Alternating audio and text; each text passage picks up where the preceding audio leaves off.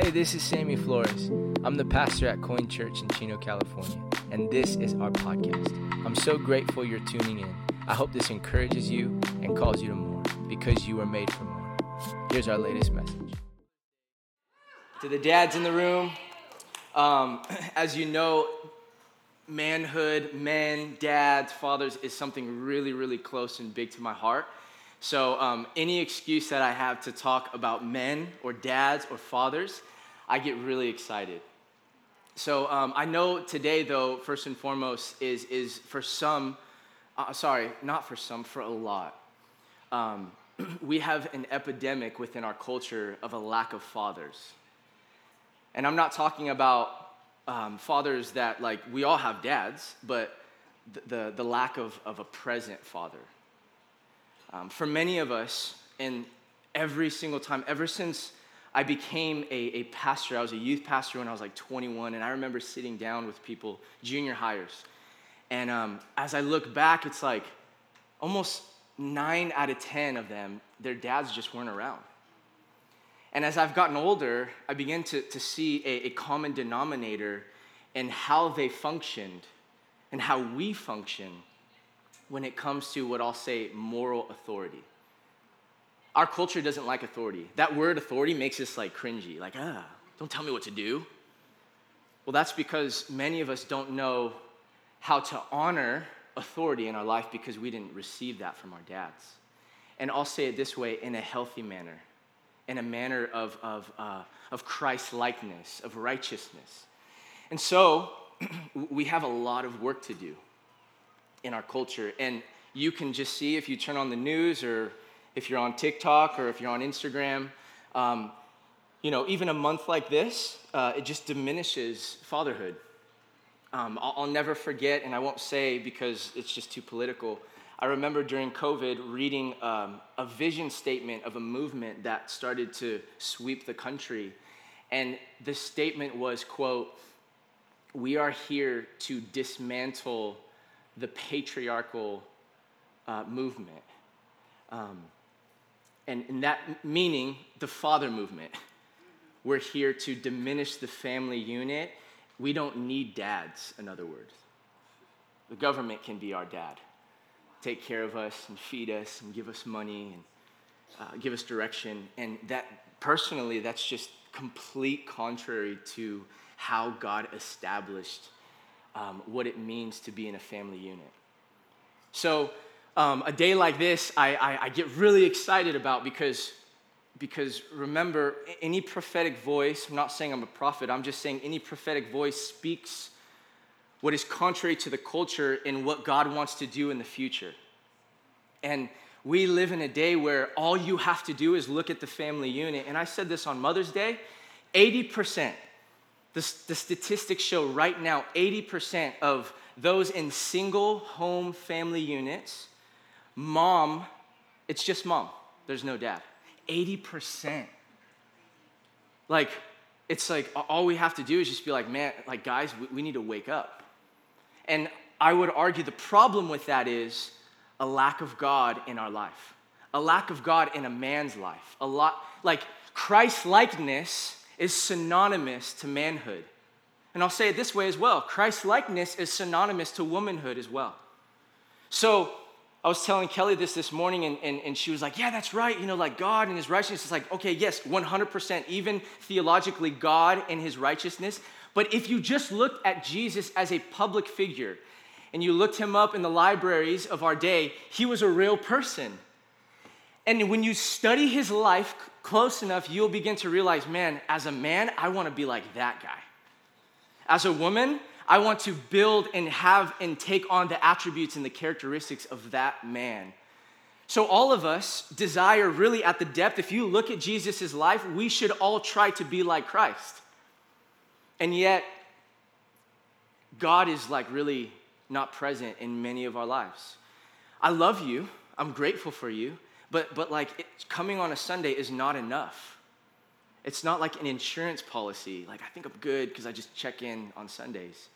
Like, if you want to be for the men and for myself in the room, if we want to be a, a man that has the heart of God, it should be so interwoven in our soul that the very things we say, the very things we do, the way we act and live and breathe and use our body and, and process and use our mind, like all of it, the way we father, the way we parent should be in line with Jesus, in line with God. Because, watch this, God is our Father.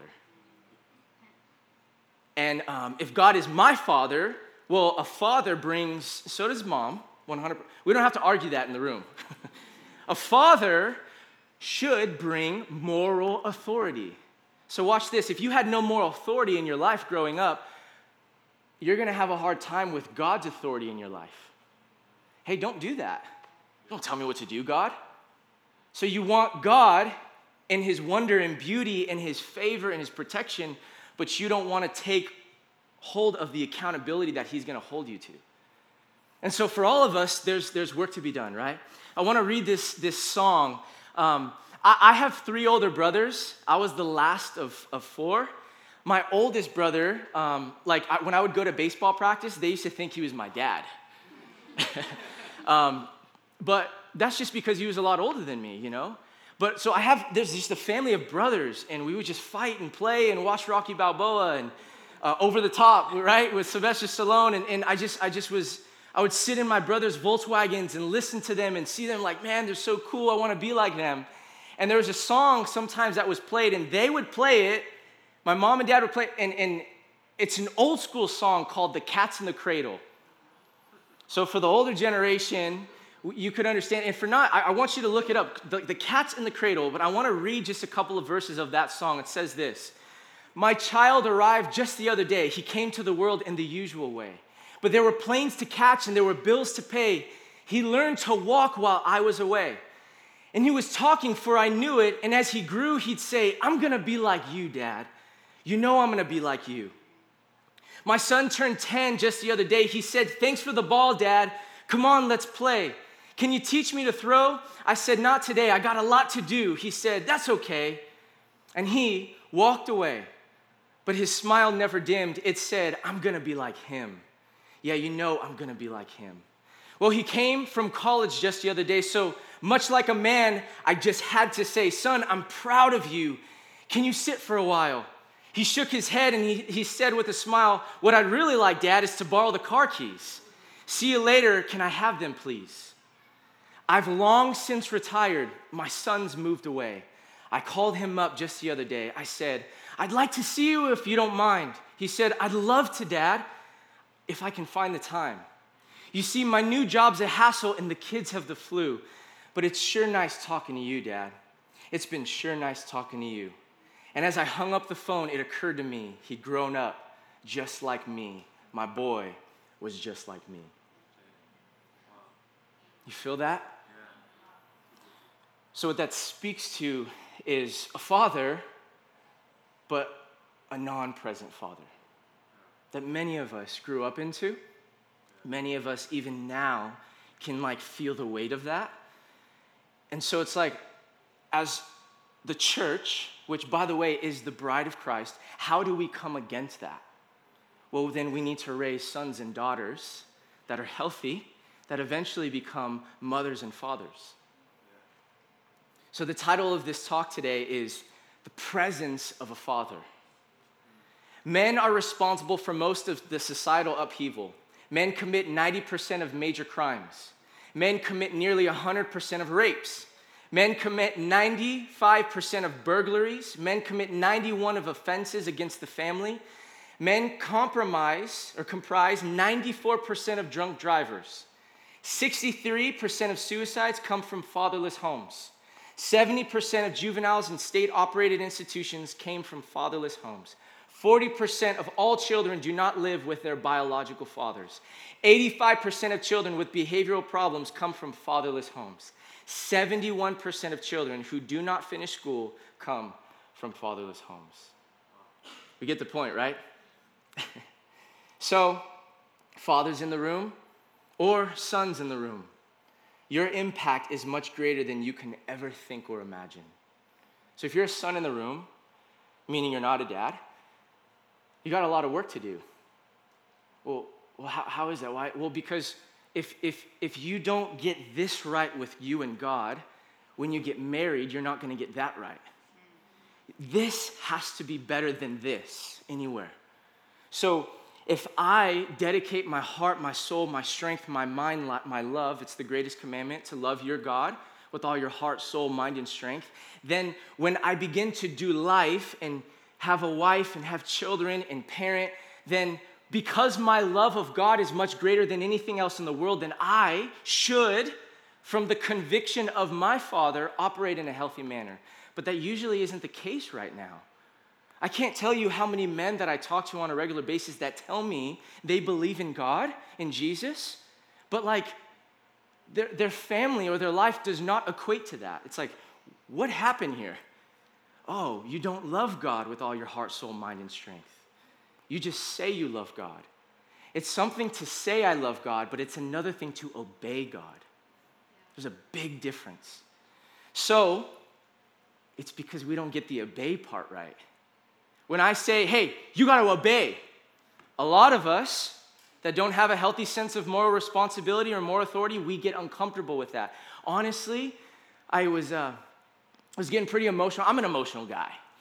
But I was getting pretty emotional when we were singing that last song because I just was thinking about how much I love my, my Heavenly Father. I love Him so much, man. You can't take that from me. All the ideology in the world, all the cultural, anti, all, anti-God, all that, you can't take that from me. And so I'm so grateful for the love that I have. And I call him Father. I don't just call him God. And so if I call him Father, and we can conceptually understand Father, eh, like I said, it's proximity, it's relational, it's, it's a relationship with your Father in heaven and you as a, uh, either a son or a daughter, a daughter. So here's the biblical view of real fatherhood. It's in Matthew 3 17 and in 17 5. And we're going to just dive into this passage of scripture. Matthew 3 17 says this And a voice from heaven said, this is my son, whom I love. With him I am well pleased. This is where Jesus is baptized by John the Baptist in a voice from heaven in almost all of the Gospels. Every Gospel records this. And the voice from heaven speaks down and says, This is my son, Jesus, whom I'm, I love and who I am well pleased with. So I'm going to break down that passage for today's conversation. The first is, This is my son. This confers identity, by the way, meaning he's telling Jesus who he is. So, for the dads in the room, we must, as we look at fatherhood, we must tell our sons and daughter who they are. Because if you don't, somebody else will. The school system will, the culture will, their friends will, other parents will if a coach will, if you do not tell your son or daughter who they are, they are, somebody else will. So it is your responsibility. Why? How do I get this? God shows us the relational dynamic of the father to the son, and the father says, You are my son. You're my son. Today's understanding of manhood on identity is a man without God is his identity is equated with a position. This is the world's definition of manhood on identity, right? A man is what he does, not who he is. A man, his value is earned. In order to, in order to do something in your life, son, you got to earn it. Uh, I don't know about that. Are you sure? Of course, yes, there's some things you got to earn. But if your identity is based in that, you're to be living life just trying to earn people's approval all your life. So that's not a healthy voice to your son or daughter. He must outthink or outplay or out earn others. Imagine if that is your identity. You just have to outthink and outplay and outsmart and out earn others. Well, then all of your life, you will just be trying to do that for the rest of your life. Out earn, outsmart, outlive, outwork others. His goal is also success, often at the expense of his marriage his children, and meaningful, close relationships. That's the cats in the cradle, by the way. His goal was not fatherhood, It was something else. Now, now don't, don't, don't get me wrong. As fathers or as men, we should aspire to have purpose and meaning and, and aim and provide for our family. But when, it's, when that is at the expense of the family unit and at, at, with your children, something's gonna be off. We're not aligning to Christ's likeness at that point. His reward is power, power, strength, which then becomes personal wealth and affluence. Imagine a father speaks that to his son Son, in order to make it in this life, you gotta have a lot of power, you gotta have a lot of money, you gotta have a lot of influence. Okay, then he's gonna go after that. That's his identity. So if your earthly father didn't teach you identity, these may be some wounds that you are carrying with you. And remember, hurt people hurt people. So here's, here's uh, the identity wounds. I want you to take notes. Just think about this. This might be you if you have a father wound on identity. I do not know where I belong. You have sort of an orphan spirit. So everywhere you go, you don't really know where you belong. I don't really know. I don't really know. I do not know my unique significance. I am plagued with insecurities. Insecure, insecure, insecure. You just walk in a room and you see everyone else, you're like, oh gosh, like they're so much better than me. They're so much smarter than me. They're so much buffer than me, right? Then something's off with your identity. My work becomes my identity. Or I don't know who I am. I have identity confusion. I mask my real self, which is adopting a different identity that will be accepted. So you walk in a room and you just put a mask on and you play that thing really well. But then when you get in your car and you go home, you pull your mask off and you're broken. Right? So there's a false identity going on here. Or I'm aggressively defensive when criticized. Ooh, that might be a lot of us. so when some when these are all by the way all of us at some degree have to work on what, what does it mean to have identity you are defined by what the father says about you not any man not any person and if i can even say it like this not even what your earthly father might have spoken into you you are not defined by, by those things although what your earthly father says will, will have much weight to it Notice how God the Father speaks into our identity, the same way He spoke into Jesus' identity. So, with the Father, here's the contrary. With the Father, you know where you belong.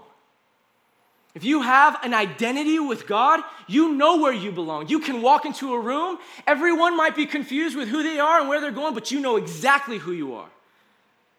You know your unique significance.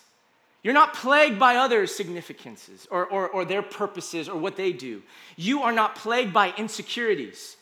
Your word doesn't become, I'm sorry, your work doesn't become your identity, and you know who you are. You don't have identity confusion, and you don't have to mask a false self. You are unapologetically you. I know for the women in the room that are single, they're very attracted to those men They just they know who they are, man. They are confident. You're not going to sway them. You're not going to tell them anything. They're just like, hey, this is me. I love God. If you if you love, if you want to do this with me, just know that like it's going to be with God. If not, I love you, but do your own thing then. That is an attractive man, by the way. Instead, it's like, oh yeah, sure, we could do whatever. I mean, yeah, absolutely. You just don't really know who you are, and you're just kind of insecure. It's like, well, why didn't you tell me you love me? Do you really love? Are you sure you love me or no? You're like, there's, because the identity is, if you don't find it in God, you'll find it in someone else. And it's a danger. It's, and by the way, it is becoming an epidemic in our culture. Maybe you're in the room and you're a husband and your identity is in your wife. That's dangerous. Because I'll tell you this she will not be able to give you what only God can give you. And then you're, you're kind of putting her on a whole nother pedestal, and she's not perfect. Just a side note. Matthew, I'm not saying, like, you, you, get what I'm saying, right? Like, same thing with Kelly. Like, man, there's no possible way you can hold me to the standard of God. I'm gonna aim for it, but the moment she starts thinking that I'm now she's made an idol out of me, or I've made an idol out of her, and the Bible makes it very clear on idolatry. We are not to worship any other God except God the Father, right? So the next is Matthew 3:17 again. A voice from heaven said, "This is my son, identity, with whom I love." with whom I love. I will argue this the culture, and, and we, many of us were raised with fathers that came from uh, like World War I or World War II, maybe not World War I, but you know what I mean. There's a lot of fighting going on. And men had to become tough. I love a tough man. I think that toughness is important. I think that we have a little bit more weak men than we have tough men. But if you're tough and you don't have any tenderness, you're dangerous. I'll say it this way and I'll say this a lot because it's such a really cool quote. We kind of have this within our like values, it's just a little different. Truth without love is brutality. So you can speak truth, man. Give the truth. It's right or wrong, it's yes or no. But if you don't do it with love, it becomes brutal. You can really damage somebody, but you're telling them the truth. But, Pastor, I told them the truth. Well, did you do it in love? They're not going to receive it then. Truth without love is brutal. And love without truth is cowardly.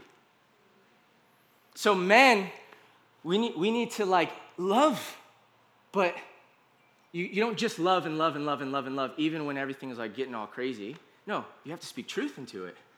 Hey, this isn't right. This is not okay. I love you, but this is wrong.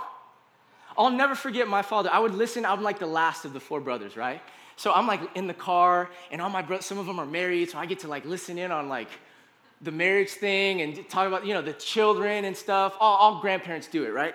And so I'm sitting in the back seat, and I'll never forget. This was outside of family. My my mom was talking about a person at church and um, the husband would always tell the wife, my mom would want to go get coffee with this, this one lady. And the husband would say, You need to tell me where you're going. And I need to know when you're leaving. And you, you know what? You can't go. And my dad, I remember he got so upset in the car. Like, again, that, that anger of injustice. And he's like, Man, that's not how you talk to a woman.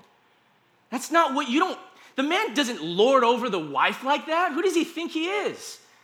You see, I remember hearing these things and what my dad was doing without him even knowing. He was building something within me. Love is sacrificial. Love is service. It's not one lording over the other. Both of the husband and the wife have authority. Which, by the way, can I say this? It's not machismo. Did I say that right? Come on. It's not a machismo culture. I'm, I'm a Latino, right? I'm Mexican, right? But I don't speak Spanish. So, so have love for me. But, but I know this enough. I've been around a little bit long enough where I'm like, what in the world does this dad think? Your daughter's 30 years old and you're trying to tell her what to do? Let her be a woman. Where did we get this? I lord over you. I tell you what to do. You, you know what? If you love me, then you're going to listen to me. Ah, that's what we're teaching. And then watch this. That's what then the daughter will think of God. And so men need to get this right. How do you get this right? Greatest commandment love your God with all your heart, soul, mind, and strength. And then love your daughter as yourself. Love your wife as yourself. Love those around you as yourself. But how can you possibly love others if you don't know how to receive love from the Father? Does that make sense? So, with whom I love, this provides emotional security, by the way. Dads, tell your sons you love them. There's nothing wrong with that. That's, that's where I was going with the World War thing, right? We, we live in a culture sometimes where dads are just so tough, but they don't know how to get down to their son or daughter's level and say, I love you. I love you, man. Lenya, I love you. I tell her that like every day. Zoe, I love you. I want her to know your father loves you. Why? Why? Because I understand conceptually, theologically, the way we're created as a human, we must be loved. Love is the greatest force to this world. And if we don't receive it from mom and dad, then that little boy will grow up looking for love in all the wrong places. Instead of a secure emotional attachment that first begins with mom and dad and then transforms as they get into adolescence. I am loved. Because moms, we, you got that right. You're good on that. Maybe a little too much. But that's just, you know, you know what I mean. That's why when dads are in the picture, it's like, hey, let, let him fall I'll never forget, I again, with my dad, I was in a baseball game, and I was like, I don't know, it was probably like, gosh, I don't remember the levels. I was probably like 10. And I remember I was on, on third base, and I was fast, so I wanted to steal home. And the ball, you know, got down, I was running, running, running, and I slid, and the catcher like collided with me, and it was, it felt brutal to me. And like all of the, the dads were like, oh my gosh, oh my gosh, and all the moms were yelling. And I'm like, I, I was okay, but I could see their reaction. This is why, I, I, honestly, I'll say this publicly. Sometimes it's hard to do this, like personally. Like, please don't do that to your son. So anyway, I remember I was, I was looking for my dad's. What, what did dad think? And my dad was behind the cage, and he went, "Get up, you're fine." he said, "Sammy, get up." And I said, "Yeah, that's right. I'm okay." what did my dad? That, that, you know what I mean? I get that. That's funny and that, that brings humor, but that's real. That's real. Men, you can fall. Your father says, get back up. You can make mistakes. You can get hurt. You can even get some blood on your knees and your face and your nose. Get back up. That's the voice we need from the Father. He's both tough and he's both tender. So if we don't have that voice from our Father, mom's not going to do it, or mom will do it. Dang, that gets, that gets kind of interesting. Does that make sense? I won't go any deeper on that one. I can't tell you how many men I talk to who tell me, I've never heard my father tell me he loves me. I can't, I can't, like, it's, it's just adding up all the time.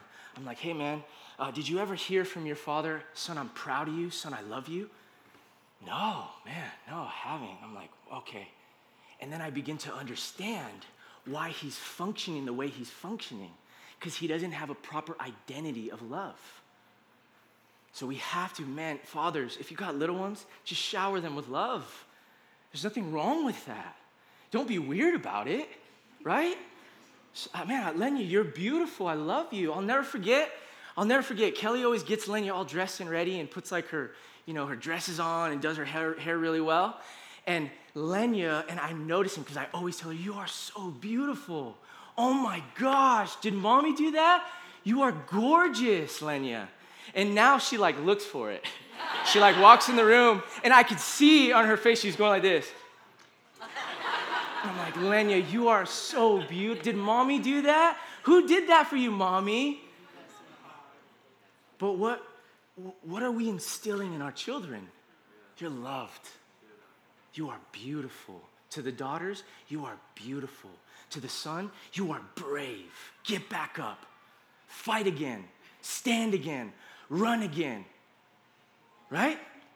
That's, the, that's, that's an emotional, uh, uh, uh um, something emotional that we give to our children to love. So there's emotional security. If your earthly father didn't show love to you, these may be some wounds of emotional insecurity that you may be carrying with you. Here they are.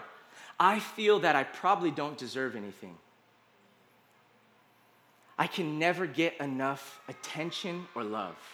So then you're just like looking for it all the time, looking for that's what like, do you love? Oh, how come you didn't tell me you love me? Right? I have attention addiction.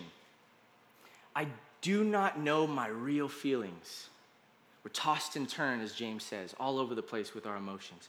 I try to earn respect or love by trying to prove that I am good enough. This isn't a, uh, so when we have these, these, these, these things, they're wounds that point back to maybe your father didn't speak love into you, right? But what's the good news? Our father does that for us. If you didn't have a dad raised up, I get that. It's hard. Like we live in that now, but your heavenly father does. That is why, if I could say this in community, we need to raise fathers in our community, healthy fathers that speak into our life. Those fathers bring accountability, those fathers bring a, a sense of direction. We must, in our community, raise healthy mothers and fathers, spiritual mothers and fathers. Matthew 3 17, again, a voice from heaven said, This is my son, identity, with whom I love, emotional security. With him I am well pleased. I'm proud of you. You've done something. You are just you. And watch this Jesus, in his ministry, argue, arguably, he turned water into wine, but he had done nothing in his ministry for the Father to say, I'm so proud of you. So, what does that tell us? We don't earn God's love. There's nothing I have to possibly do. If Jesus, the Son of God, didn't have to do, the only thing, that's why we're called, by the way, human beings. In just your being, the Father loves you so much, He says, I'm proud of you just because you're you. You're uniquely you. You're created. You're loved. You're cherished. I, I, molded you. I shaped you. I brought structure to your life. I thought about you. I knew you before your mom and dad, before you were even conceived. I know every hair upon your head, and I am proud that you are mine. That's what the Father says. I'll never forget on, on this one for me, um, when I was leaving to Bible school, like for some reason, like again, I'm an emotional guy, right? So I was already crying. I'm like, oh my gosh, this is so sad. I'm leaving people. I was going all the way to Springfield, Missouri, and I was leaving, and I'll never forget, I went up to my dad, and I was like, oh, dad, I'll see you. And he hugged me really tight, and um, he was emotional. And that it makes me emotional, right? And he was like, I'm proud of you, Sam. It was like hard for him to say it. I'm proud, I'm proud of you. And like, I was what, 19? Because I was a little bit older in high school. I was 19 when he did that. And I just remember what, like, it just, it did something to me. Dang, my dad's proud of me. Wow. Because we, we yearn for that. All the days of our life, by the way, we yearn to have someone say, to have our fathers to say, I'm proud of you, son. Son, I'm proud of you, right? Up until this point of ministry, Jesus, he had done nothing, yet the Father was pleased, happy, and joyful of him just because he was his son. So this is affirmation, okay? Dads, are you affirming your children? Are you telling them how proud you are of them?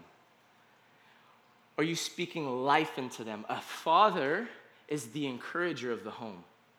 Again, mom's already got this right. We don't even, you know what I mean? Mom's already got this right. But the fathers should be the encouragers along with the mom, affirming identity, affirming who they are, affirming purpose, affirming how proud, anything. That's why, as fathers and mothers, we, we have to be studying our children. Man, you are really gifted in this.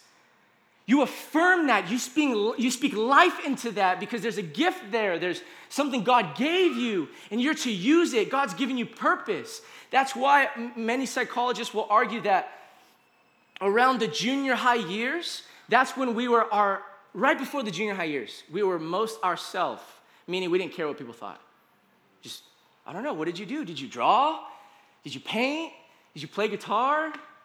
However, you acted was just you, but then you get into junior high and now you got peer pressure. And now people are telling you who you are. And again, if dad's voice isn't greater than theirs. There's a book from James Dobson called Raising Daughters. And if you're a father and you have a daughter, it'll make you cry. At least it did for me. And there's a, there's a small little piece in there where he brought a bunch of women together in a room like this that had relationship dynamic issues with their father. And the thing that broke me, again, Lenya's like this big at the time. The thing that broke me is the women that had gone off to do like, you know, they, they hurt themselves and they had maybe children out of wedlock. They never really got married. It was just kind of all over the place. They said almost a common denominator, James Dobson noticed, was they said, when I was in my junior high years, I just, I wanted my dad to say, You're beautiful. I craved it. And he didn't. So then I'd look for other people. So as soon as someone else would tell me that, oh, I was drawn to it. And I remember I'm like, oh God, this is terrible. That's why I started telling Lenya and Zoe as soon as like, you're beautiful. You are so gorgeous. Because daughters crave that from their dads. Right? So are you speaking life into them? The gifts they have, affirm them. The courage they show, affirm them. The compassion and kindness your child shows, affirm them. Affirm the values that you want to see placed within them. Affirm those things, right? Father wounds of no affirmation is I do not feel I have any contribution to make. Ah, I don't really know what I'm doing here. Compliments are observed with suspicion. Are you sure? You really think that? I always feel uncertain. So there's an anxiousness that comes with this. I try to impress people all the time, right? And I struggle with immaturity. It doesn't matter how old you are, you can still struggle with immaturity, right? So, Matthew 17, 5, this is the last one. Worship, you guys can come on up. While he was still speaking, this is another verse that was very similar to this passage. While he was still speaking, this is Jesus, a crowd, a bright cloud covered them, and a voice from the cloud said, This is my son, identity, with whom I love, emotional security, with him I'm well pleased, affirmation. And then he added this listen to him. The Father said this about Jesus listen to him. Okay? This transfers, here it is, moral authority. That we aren't just to, this is Shema, by the way, in the Old Testament. We aren't just to hear, I heard you, God, but we are to obey. There's a big difference. I know I'm loved. I know I'm loved. But do you obey that voice that says you are loved? Right? That's moral authority. Father and mothers in our life bring a sense of moral authority. But if it's just mom doing this, something's not right. Something's not right. Um, I had a, past, a pastor Mike, you guys know him. Um, he told me something that like really struck a chord in me. Uh, we were sitting, me and Kelly had lunch with them, and, and I really view him as, as sort of like a spiritual mentor in my life. And so I was asking questions about like parenting, you know, because Lenya, you guys know Lenya, she's a strong willed child. And um, me and Kelly were working out one day, and uh, Lenya ran out, ran out the garage, and she started going down the street. And I can't stand when she does that because it's not, as dangerous, right? And I was working out, you know, and I, and I remember I got upset with Kelly because we brought her back in, Kelly did, and I'm like, Kelly, you need to discipline, she needs to know that was not right. And then me and her got like in a little argument. We were going back and forth. And so then I told Pastor Mike this, and him and his wife were just kind of like, like you kind of know something's off. And again, teachability. I was like, please teach me. What am I doing wrong? I could tell you, you don't, what? And he said, the father, when mom and dad are present, the father should be the disciplinary.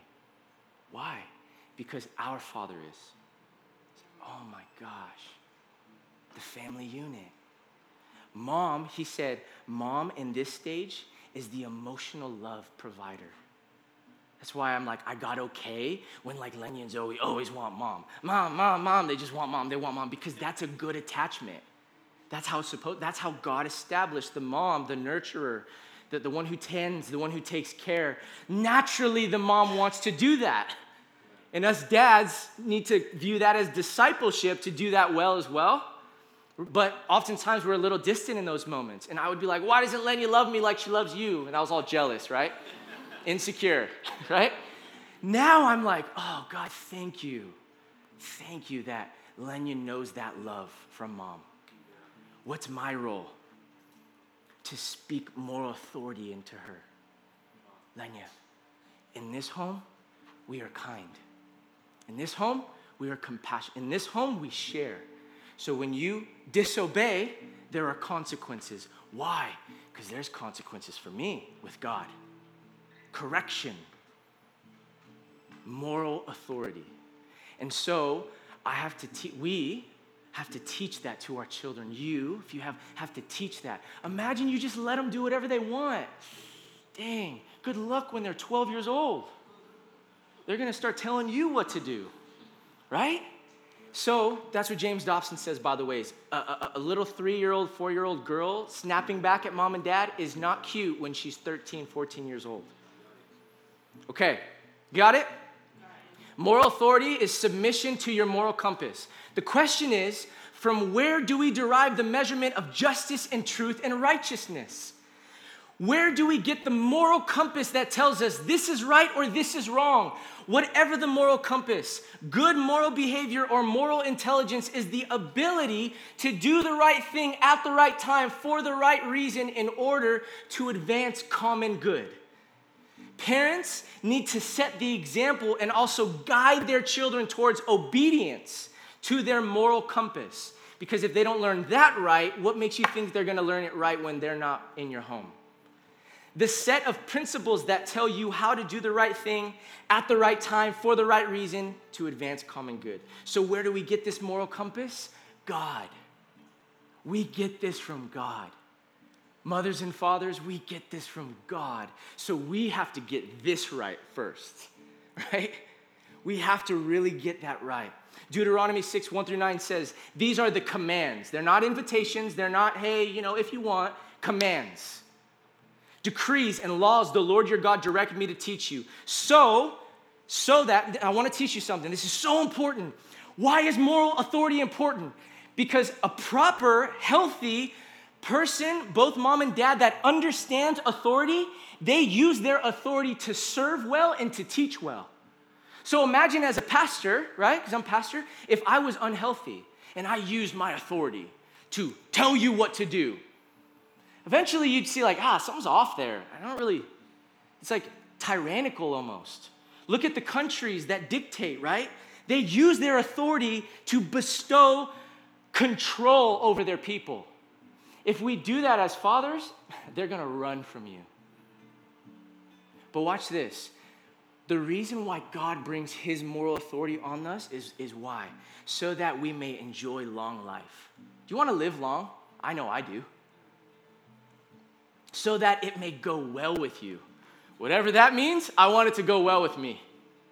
So that you may increase greatly in the land flowing with milk and honey wherever god has called you whatever purpose he's given you so that that would flow with milk and honey. Love your god with all your heart soul strength and impress them in your children and talk about them when? Always the reason why god gives shows us moral authority is not to tell us you can't do that and, and withhold anything from us. It's actually so that He can invite us into a, a life of wonder and beauty. It's like if we're driving up to Big Bear and there's no railing and we have no structure, we're just gonna go off the cliff and that's it, we're dead, right? So, what God does is He brings a railing. He says, No, no, no, this, this is how you do it so that you can find what I've gifted you in and loved you in and called you to. There is a sense of moral authority to obey God. That is where we're at. That's what we're after. But notice he doesn't force you to obey him. So then the question is like as our children get older, are we forcing them to obey us? I would argue those children will run from you as fast as they possibly can. I've seen it happen my, with my own friends. Well, as soon as I, you turn 18, I remember my, my friend's parents would tell my buddy this as soon as you turn 18, you could do whatever you want. And that was unknown to me. Mom, and dad didn't say that. When you turn 18, anything you want, you can do then because you're an adult. And so then my friend turned 18 and he became a mess. And I'm like, like there's not really a difference between me, like 18 now. Like, what's the difference? Well, it's because my parents taught me in that way of responsibility there was a moral authority in my home. I wanted to obey, I wanted to listen. So, fathers, we're done here. Fathers, we need to step up.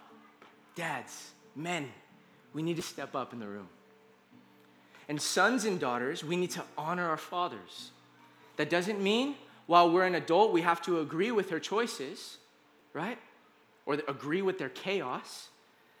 But you can still honor your father even if he wasn't there. You know that? Imagine the impact if you have a disconnected relationship with your dad, if you just called him today. Maybe you haven't talked to him in years. He said, Hey, dad, I just want you to know Happy Father's Day. I love you. And you might be like, I can't say that. Well, think that's an area where you and God need to go deeper. That's called discipleship. I can't say I love my I don't love my dad. You know all the stuff he did? Man. So then the poison's in you, the bitterness is in you. And the last I checked, I'm sorry, I'm going deep with this. The last I checked, the Bible says if we have any unforgiveness in our heart, our prayers hit the ceiling. Do you know that? Terrifying. So it's like, well, why isn't anything going right? Like, God's not answering my prayers. I can't find any favor. And it's like, well, you hate your dad. You hate your dad, and God loves your dad. So forgive him forgiveness doesn't mean you're all good with what he's done. It just means you let go of that resentment and bitterness. And if you don't, you're eventually going to become like him bitter, angry, malicious, all the time, not wanting anything to do with anybody. Discipleship says love. How will they know? How will they know that you are a disciple of Jesus? that you would love. Even the ones that have done the most wrong to you, that you would love. Amen? Amen. So the four responsibility of fathers are this, and we're done. A father establishes authority, a healthy father. A father confers identity, speak into your son and daughter's life. And a father provides security, and a father affirms potential. Get back up, stand up again, run again, walk again, breathe again. Stop laying there, playing the victim. You can do this. I, the Father says, am with you. Will you stand with me?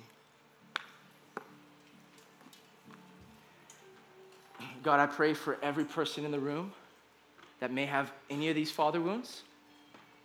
God, I pray for your sons and daughters in the room. I pray for spiritual mothers and fathers to arise in this room. I pray, God, that you would show us a new way in our culture, that the church, as it was always designed to do and be, would lead culture. I pray that we would become a people that know how to love others well, that know how to bring a sense of moral authority only because we get that from you, only because we abide in you, only because we obey in you. And I pray, Jesus, that as we begin to do that as sons and daughters, for those that are single, for those that want to get married, for those that even are fathers now, I pray that we would rearrange, that we would repent, we would turn from our ways, that we would look to you as our Lord and Savior and Father and say, Do it in me first, God. If there's any unforgiveness, if there's any bitterness, if there's any resentment in our dads, even though they've done wrong, even though they brought hell on earth, Jesus, would you show us the same heart that you have for them so that we would, we would forgive them? Only you can do that, God. So we love you, we honor you, and I pray that you would convict every man in this room to stand.